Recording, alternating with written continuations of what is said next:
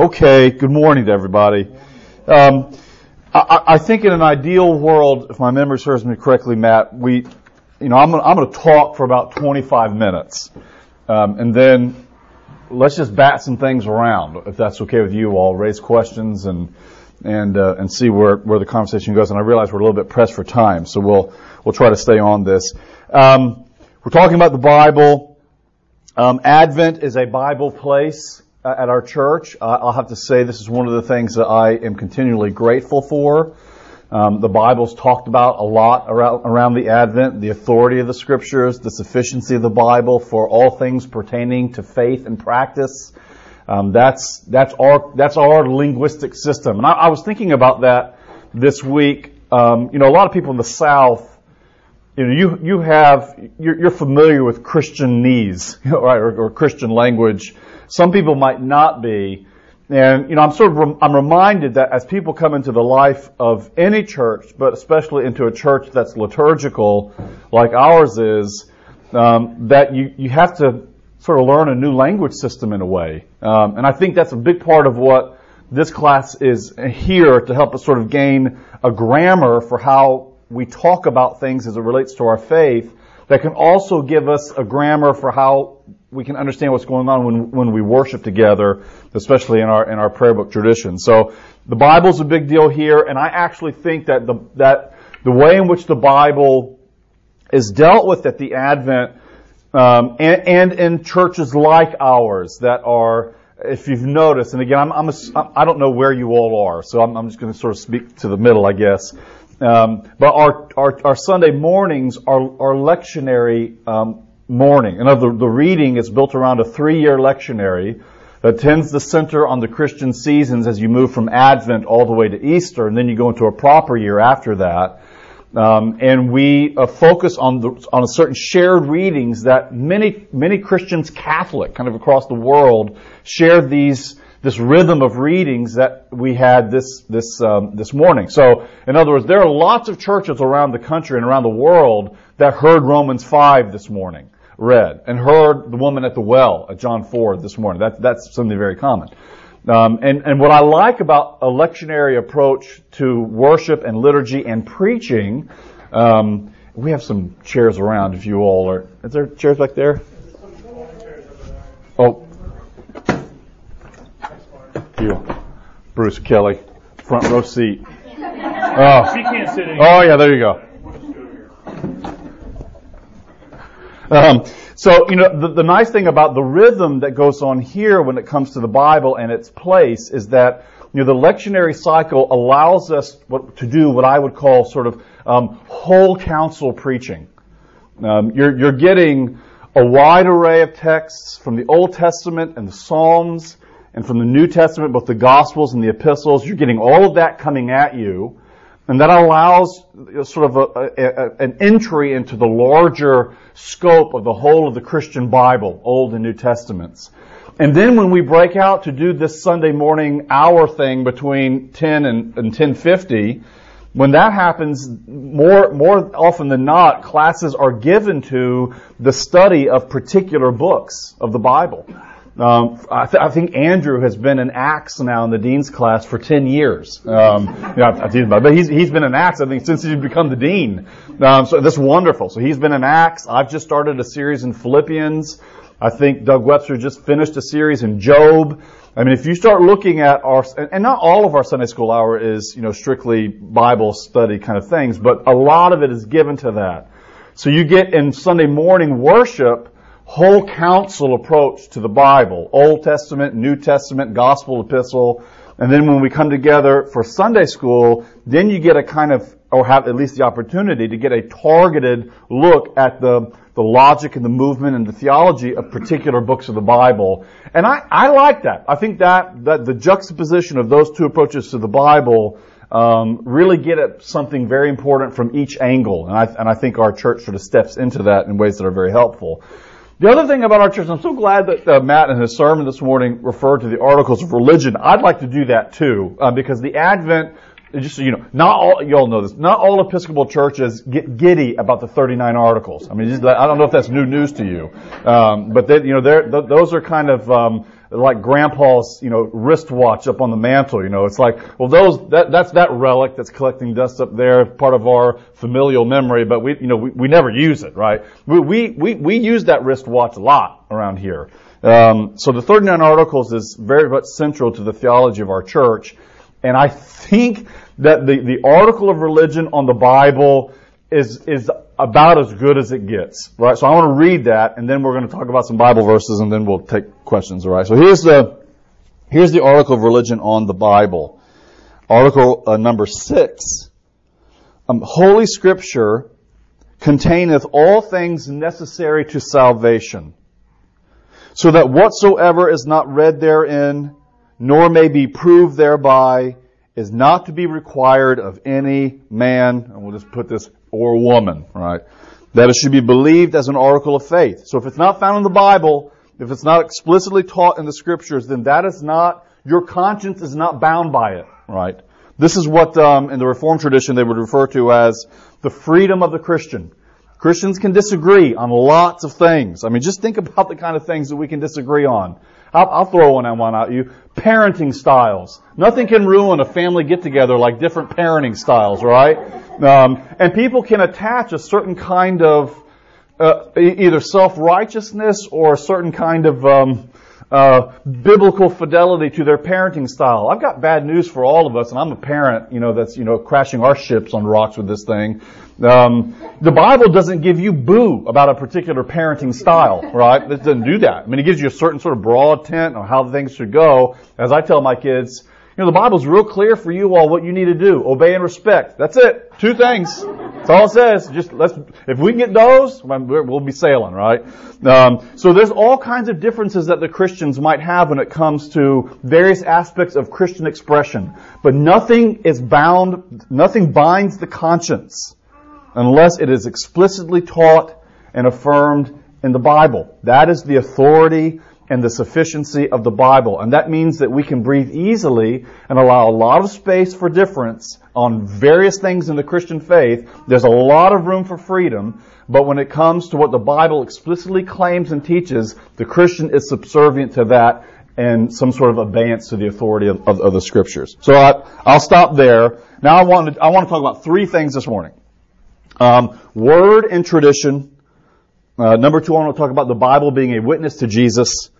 And then number three, I want to talk about what does it mean when we say that the Bible is inspired. All right, so we're going to talk about word and tradition. We're going to talk about witness to Christ. And then number three, God breathed and breathing. And I'm going to do all of that in 15 minutes. All right, so here we go. Put on your, we're about to hit some turbulence. Um, uh, if you have Bibles on your phones or don't worry about it. Um, Isaiah chapter 40. Isaiah chapter 40.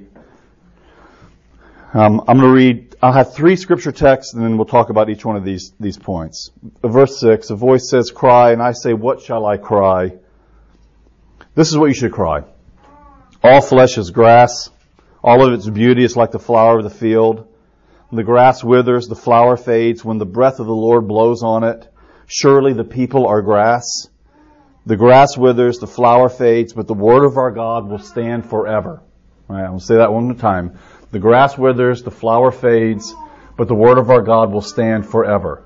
Here's something that I think so fascinating about this text in Isaiah. Um, Isaiah is a massive book. 66 chapters. You can get lost in there very quickly.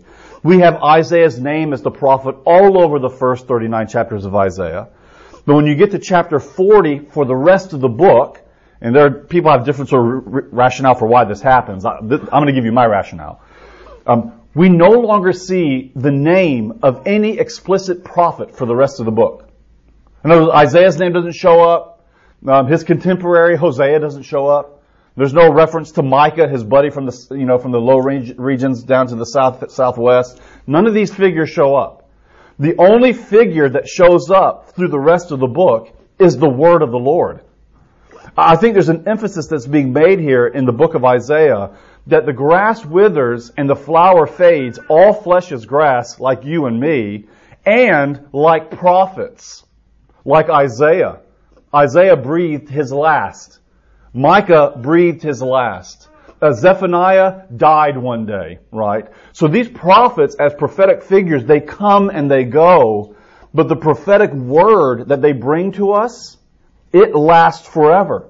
I mean, here we are on what, March the 18th, 2017, reading Isaiah's words, who's long been in the dust for a long time. But his word remains forever. I think this taps into the Reformation slogan. And if they sold t-shirts in Wittenberg in the, you know, 16th century, and they didn't, but if they did, you know, they'd have a slogan on there, sola scriptura, right? The scriptures alone. And what, what does that claim mean? It doesn't mean that they didn't, that the, the, the reformers didn't care about tradition. Tradition really mattered, and it was important. But where is tradition placed vis-a-vis the Bible? And the answer is the Bible is always, I mean, tradition is always subservient to the Bible. Tradition is subservient to the Bible. To put it another way, and I'm taking here from a theologian who just died this year. I mean, God, God bless his memory. He's had a huge impact on my life, named, man named John Webster. Um, John Webster defined it this way. Scripture is the speaking voice of God to his people. And tradition is the hearing ear. And tradition often hears the Bible well.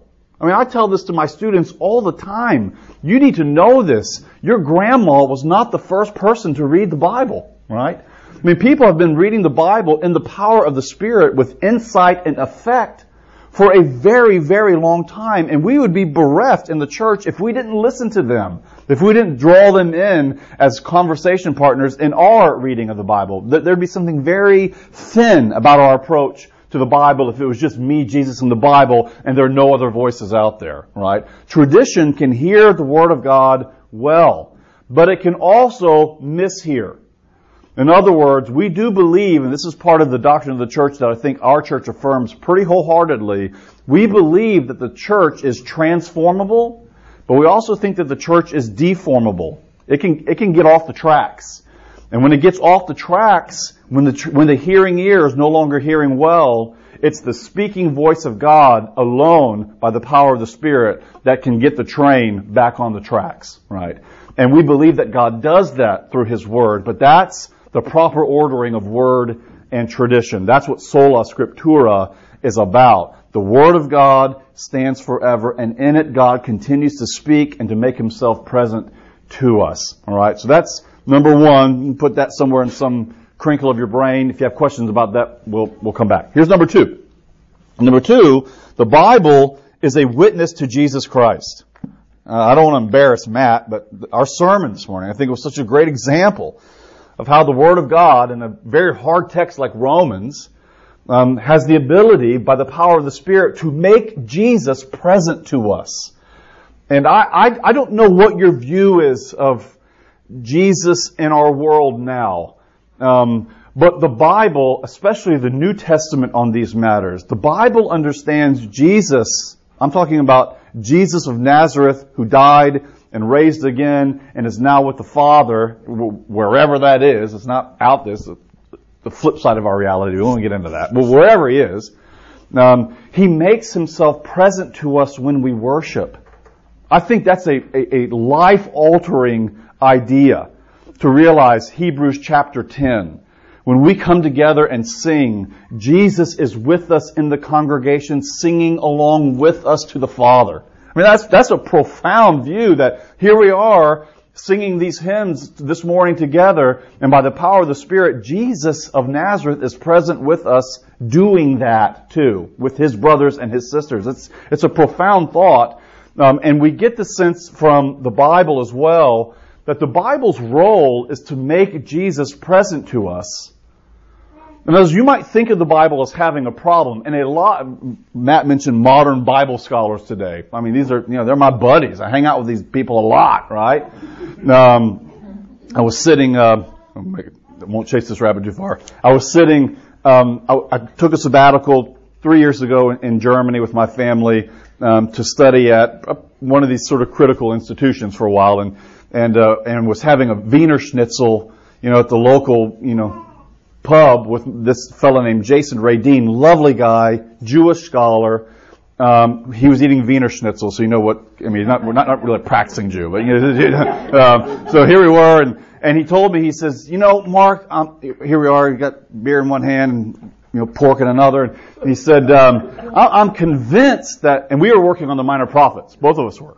He says, I'm convinced there are people out there in the scholarly realm who think that the minor prophets are a unified witness um, because God had something to do with that you know, and I'm like, uh oh. And I said, uh, I said, Jason, I've got really bad news for you. I said, I, I'm one of those guys. And I'll never, I mean, he was incredulous. He said, well, you might be one of those guys then, but you're not a scholar. You can't be a scholar. Oh, he was hot, right? And we, we, we, it was fine. Um, but the point is, um, that particular view of the Bible understands the Bible as primarily a document of the ancient past. And it is that. I affirm that. It is. But it's primarily a document that's born out of the, either the ancient Near Eastern world or the Greco-Roman world of the first century. And that's where the Bible has to be left. The church universal has confessed that the Bible is an ancient document. It is creaturely. Real humans were involved with all the foibles that come along with being humans. They were involved in that. But at the same time, the Bible is manifestly present to us. If I can quote one Dutch uh, theologian, his name's Herman Bavinck. Bavinck says the Bible is the eternally youthful Word of God. It is an ancient document, yes, but it is alive and young and fresh and right in our midst right now because it witnesses to us of Jesus Christ. So the text that I wanted to use to support this is Luke 24. Um, and I'm not going to read it. I'm just going to paraphrase it. In Luke 24 is the road to Emmaus.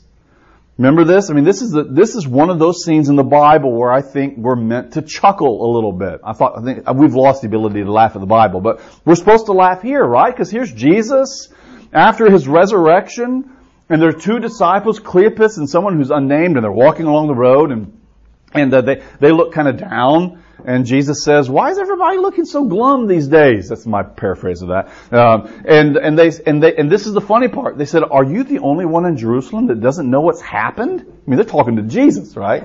And Jesus says, "Well, what's happened?" And so he plays along with them, and they say, "Well, they crucified Jesus of Nazareth, and these are some of the saddest words in the Bible, and we thought that he was our Messiah." You know, messiahs don't hang on crosses. Spartacus does. Slave revolts do. They'll line the whole Appian Way in Rome with the slaves of, with the bodies of slaves up on crosses, but messiahs don't do that, and uh, and he's dead now. And then Jesus rebukes them, and he enters into this interlocution, this dialogue with them, and uh, and they still don't really recognize him, and so they invite him into the house, and he comes in, and they still don't know who he is. And then he begins to teach them, and this is what the Bible says, on the basis of the law and the prophets, he taught them the Bible. And then he took bread and he broke it. Now, in some contexts, I have to be careful how I talk about this, but here, we'll just go full blown sacramental on this because I think it's the case. When Jesus breaks the bread in Luke 24, that's a Eucharist act. That's a Holy Communion act. With Jesus breaking the bread and teaching the scriptures, right? The spoken word of God and the, and the teaching of the scriptures and the visible word of God and the sacrament, when they come together, there is Holy Spirit combustion at work. Something's happening. And it happens there, right? Jesus breaks the bread and then they recognize him and boom, he's gone. Well, we have a little gap in the narrative and then at the end of that same chapter, Jesus shows up again. And he sits with them in the upper room. And what does Jesus do? Uh, we're going to get to do this in heaven someday. I cannot wait. But what is Jesus doing? Jesus has a Bible study with them. I mean, here, think about the profundity of this. The author of the Bible is having a Bible study with them, right? And he says, uh, and he explains himself on the basis of the law, the prophets, and the writings or the Psalms. He says there. Again, I'm not going to make a, an argument for this. I'm just going to assert it. Jesus is in effect saying right there, the whole of the Hebrew scriptures, all of them witness to me. Their existence is because they witness to me. And if, and what's Luke telling us? Through Jesus. And if you want to know who I am, if you want to know who I am, then you're going to give yourself to the scriptures because the scriptures are the faithful and the true witness to me. Can I give you one more verse with this? The ending of John's gospel. A lot of debate on this ending. But the ending of John's gospel says, and Jesus did many other things, so much so that you could just keep riding to the moon and back. He did so much. I always read that verse as a superlative. I always read that as if, boy, John could have just kept on going and going and going. And he could have. But I don't think that's the verse's function. I think its function is a negator. It's a negative statement. Yes, Jesus did do all kinds of other things. And many other things could be written. But you remember what the next phrase is? But these are written that you might believe that Jesus is the Christ, the Son of the living God. It's a claim about the sufficiency of Matthew, Mark, Luke, and John to witness faithfully to Jesus. Lots of other things could be said, but these are faithful, authoritative, and our word for the day, they're sufficient for you to know who Jesus is, and not just to know Him intellectually, but to know Him in such a way that you can uh, place your faith on Him and your complete trust in who He is and what He's done. So number two, the scriptures witness to Jesus. Last thing, number three. 2 Timothy 3.16. This is a, this, if, if there are texts that are attached to our understanding of the Bible, this is certainly one of them and very important. It says this, all scripture is breathed out by God. It's um, God breathed. That's the Greek term. We can get geeky for a second. That's the Greek term for spirit, or even Holy Spirit. So the Bible is God breathed. It's God spirited, right? And then how does Paul follow that up? And it's profitable for doctrine, for correction, for reproof, and for training in righteousness. What, what's Paul saying? He's saying the Bible is inspired by God. It's God breathed. And its function is to do everything necessary in the life of faith for instruction and teaching and correction, getting the train of our lives and our churches back on the track. It can do all of that because it's God breathed. In our tradition, in the sort of broad Protestant and Reformation tradition, the Anglican tradition, there is an emphasis, and it's an important one, on the connection and the link between the Holy Spirit and the Bible. Word and Spirit. God breathed. He gave His Spirit to us, right? To both bring the Bible into being so that we actually have it, and He also sustains it by the presence and the power and the effect of the Holy Spirit. Let me put this in a negative way, right? That might be a little bit provocative, but I think it's true nonetheless. The Bible, right? Old and New Testaments, absent the work of the Holy Spirit, are black words on a white page, right? But with the work of the Spirit, which we anticipate and believe will happen again and again and again, right? With the effectual work of the Holy Spirit, these black words on a white page become the very living Word of God to us, communicating God's truth, His will, His ways, His salvation, and if I can just use the, the right term, the big term, communicating to us His person. We get Him because God is His Word, right? This is a very Trinitarian claim. God the Father, God the Son, and God the Holy Spirit. And the Son of God is the Word of God. God is His Word.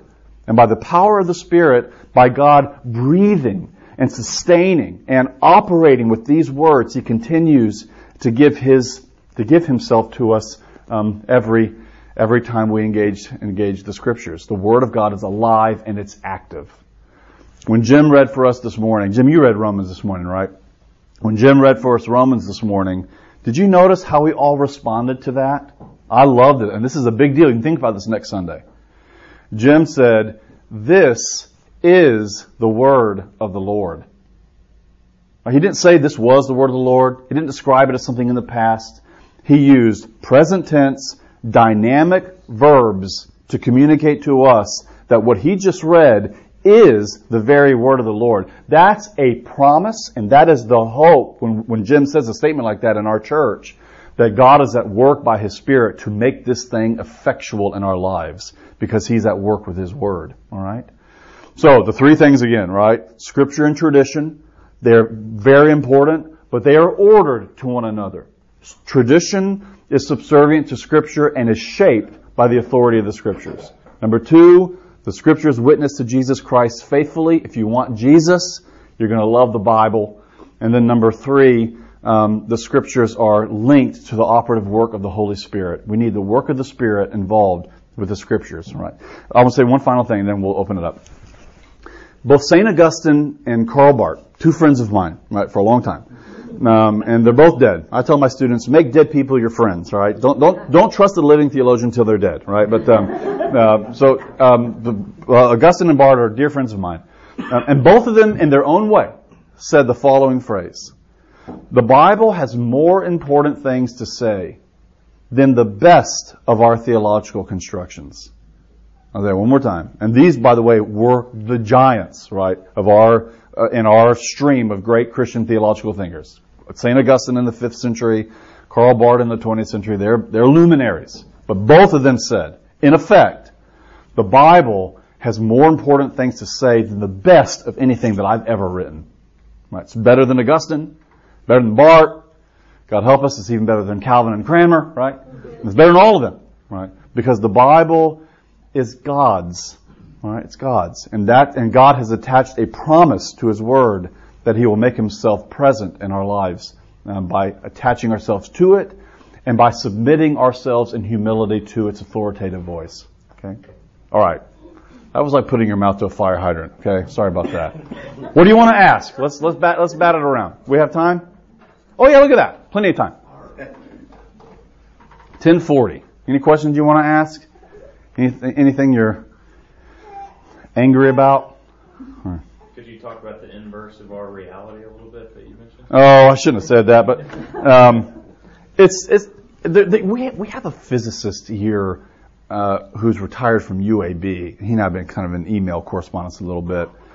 You know, modern physics has a lot to tell us, I think, about the way in which our world works at its most basic level. And I think we tend to think of heaven in in spatial terms as something out there. Remember the Russian cosmonaut? Well, I just went out to space and I didn't see any God out there. We we tend to think in those terms. I, heaven's not. It's probably the inverse of our reality in some way. So you see these interstellar movies, or I mean, there, there's something about how physics helps us to understand um, the interrelationship between time and space in ways that can begin to press us a little bit on our simple notions. But I, we don't talk about that. Anything else that you want to? Yes, ma'am. Can you talk about um, maybe the responsibility, or maybe there isn't one, of the clergy uh, to interpret Scripture on our behalf versus us Yeah. interpreting? That's a great question. it? That's a great question because, you know, I think we tend to think of the of clergy, and this is another big matter of, of, of a Reformation principle that emphasizes what Peter calls the priesthood of all believers. Now, I do believe in the ordained teaching office. That's important. I do believe that there are teachers um, and there are people set apart, like Matt, in the life of our church that are given specifically to the teaching and the explaining of the Bible. And we do well to listen to them and to let them use their gifts in the life of the church to help us teach them, to teach that. But there are these groups of Christians in Acts called the Bereans who heard the apostle Paul, right? They heard the apostle Paul. And they were praised by Luke, the doctor, because they went away from hearing Paul and they tested everything that he said by the scriptures. So we, we live in, I, I guess, in a sense of kind of a tension here because we recognize that there are people vocationally called, and this is, I, this is how I pay my bills, right? To give themselves to the study of the Bible. We thank God for those people in the life of our church. But we also recognize that God has given to every Christian a responsibility, I think, to give themselves to the Bible. Why? Well, to be taught, yes, but to commune, to be with God, to learn to know who God is and to love Him more.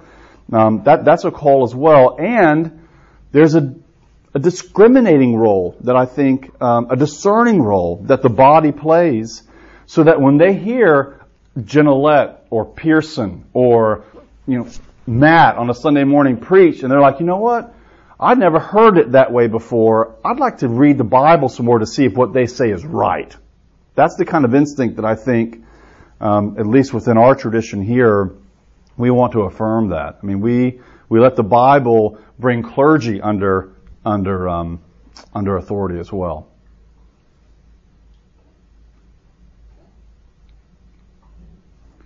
Anything else? Anything from you, Oliver? It's Oliver, right? Yeah. Didn't the disciples recognize? I'm sorry, Oliver. I'm sorry. Why didn't the disciples recognize Christ? Why didn't the disciples recognize Jesus? Um, I mean, the only answer I really have to that is because he didn't let them. Yeah. And because Luke wanted to make a point about, and, and this is, gets to our lesson today. I do think Luke is making a point here as well through that story, and you don't get to recognize Jesus either unless you go the path that Jesus modeled for you, namely word and sacrament. Do you want to, if you want to recognize the real Jesus, the resurrected Jesus, the ascended Lord, your Savior, then you're going to give yourself to the Word and to the sacrament. And I think Luke is modeling something for us there. And Jesus is. Yeah. I was just going to say. Yeah. And that says something about the nature of the post-resurrection body. It shows something about the nature of Jesus' post-resurrection body being a spiritual body, which, by the way, does not mean non-physical, right? When we, when we talk about in heaven us having spiritual bodies, that doesn't mean we're ghosts. Remember the old Far Side cartoon where the two, you know, ghost figures are sitting on a cloud and they're like, man, if I'd have known heaven's going to be so boring, I should have brought a magazine. Um, I mean, if that's your conception of the afterlife, I mean, God help us, right? It's, it's going to be physical. There's going to be fly fishing in mountains. It's going to be wonderful, right? I don't know why I brought that up, but it's, it's all going to be there. Um, but it's going to be spiritual. We're going to be marked by the Spirit. And that means there's something that's continuous with our earthly bodies, but also discontinuous because we're no longer marked. Our bodies are no longer marked and marred by sin. And I think Jesus' post-resurrection body is, is demonstrating that there's a continuity here, but there's also a discontinuity in our glorified bodies. Matt? Someone wants to start studying the Bible on their own. Any recommendations? Oh yeah, I was supposed to bring a book. I forgot about that. You can say a book, but any other recommendations? Um, Practice. you know, and this gets, I think, back to your question. Like, I think, you know, learning the Bible, and if you've never really done it before, it can be really intimidating. I, I, I love the fact that Matt shared that this morning in the sermon. You're like, I'm going to read the Bible, and I, I was just impressed you got past Leviticus all the way into Numbers. I mean, that's incredible, right? Uh, I mean, most people get to Leviticus and like, forget it, you know, I'm out. Um, the- Blood smearing on your yeah. That's cool. Um, you know, there's a great story from this St. Augustine who was a brilliant man when he was converted in the early, in the late uh, 5th century, early 6th century. Um, he's a brilliant man. But he was encouraged to read Isaiah to prepare for his baptism. And he says in his confessions in book 9, and I opened Isaiah and I could not understand the first word. So I put it down until I could learn the Lord's style of language a little bit better. Right? I think Augustine's telling us something here about this. There is a learning process here, right? Um, and I, we should have talked about this, and I'll, maybe I'll remember this for the next time I do this class. We affirm in this tradition here, the one that, that our church is affiliated with, we affirm the clarity of the Bible. Isn't that a crazy thing to say? We believe that the Bible is clear. That's a doctrine that we affirm. But clear for what? Clear enough that the message of salvation, that you know you're a sinner and you need a Savior and Jesus is that Savior. You can read the Bible on your own and you can get that. But it doesn't mean that all the Bible is equally clear, right? There's a lot of obscurity and difficulty there. And that's where I think, you know, we give ourselves to lifelong learning. And this is where I would encourage people to maybe hop in, into a Bible study with somebody who has been doing it for a while and learn. I mean, that's a great way to do it. Another thing too is if you do a Google search, it's, it's a, a, little bit of a hard read, but you will benefit from it, I believe. Uh, Thomas Cranmer, who we talk about a lot around here, um, Thomas Cranmer wrote five homilies that made their way around the Church of England in the 16th century. One of them is on reading Holy Scripture. It's beautiful because he raises the question Matt just said. Okay, so you're scared to read the Bible. You don't want to get it wrong. So what do you do? I think our answer would be, you know, go to Beeson Divinity School or start, start filling your, your head with data. Cranmer said, no, the first thing you need to do is to grow in fear and in love and humility that when you come to read the Bible, you say, I'm going to submit to this and what it says. And that's Mark Twain's famous line. It's not the parts of the Bible that I don't understand that bother me. It's the parts that I do understand that bother me, right? There's enough, there's a lot that I don't understand either, but there's enough there for us to wrestle with. And Cranmer says, and if you want to wrestle with that well, you do so in humility and in submission. Um, so I think, you know, hopping into a Bible study with somebody, um, learning how to do that. There are some books that are available for this kind of thing as well, um, but not really very many good ones. I mean, it's kind of a, you know, I need to think more about that actually. Um, but I think being in a live situation where you see people model the study of the Bible for you, that's that's maybe a good place to go. Yes, sir. You know, this reminds me of, of Frank Limehouse's story. You know, in his story, and you know it, but his grandmother, as a young person, taught him the Bible. Yeah.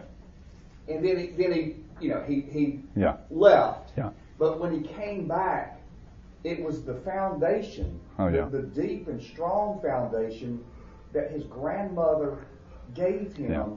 Yeah. that brought him Yeah. to Christ. That's rich. It's rich. There's a German fellow that teaches um, New Testament now at Southeastern Bible Seminary in, in North Carolina. From Germany, he was a businessman. I think that lived in Munich. Um, I mean, these are these crazy stories you hear about, right? He's on the train on his commute to work, right? And he's a successful businessman in Munich. And you remember those little red copies of the Gospel of John that used to float around? I, I haven't seen those in a while, but when I was growing up, the red copies of the Gospel of John. Well, there was one on the train in German. He said, I, I just started reading the Gospel of John on the train and was converted, right? I mean, God like blew his life up. Why? Well, God met him in, Jesus met him in the pages of John. And, and I think these are very powerful stories that witness to the, to the, to the life-giving character of the scriptures. There's something profound about the Bible that can sort of get into our souls and, and open up holes in our hearts so that the Holy Spirit will do His work. All right, let me pray and I'll let us go. What's your book title to recommend if people want further study? Um, I think the book, there's a book by Todd Billings called The Word of God for the People of God, and it's in our bookstore. It's not necessarily an easy read, but I think you could benefit from sort of diving into that book a little bit and wrestling with it a bit. Okay? Do you want me to close in prayer? Yeah, please. Yeah. Lord, bless our friends here. Now, for those of the, who are new to the faith, for those who have been a lo- around a long time, um, let the hope, Lord, of your promise to be with us, to, that your face will shine on us, um, that you do that through your word. Let, let that seep into our hearts so that we can not only mentally assent to it, Lord, but assent to it in faith and with affection. And we ask these things in Jesus' name. Amen.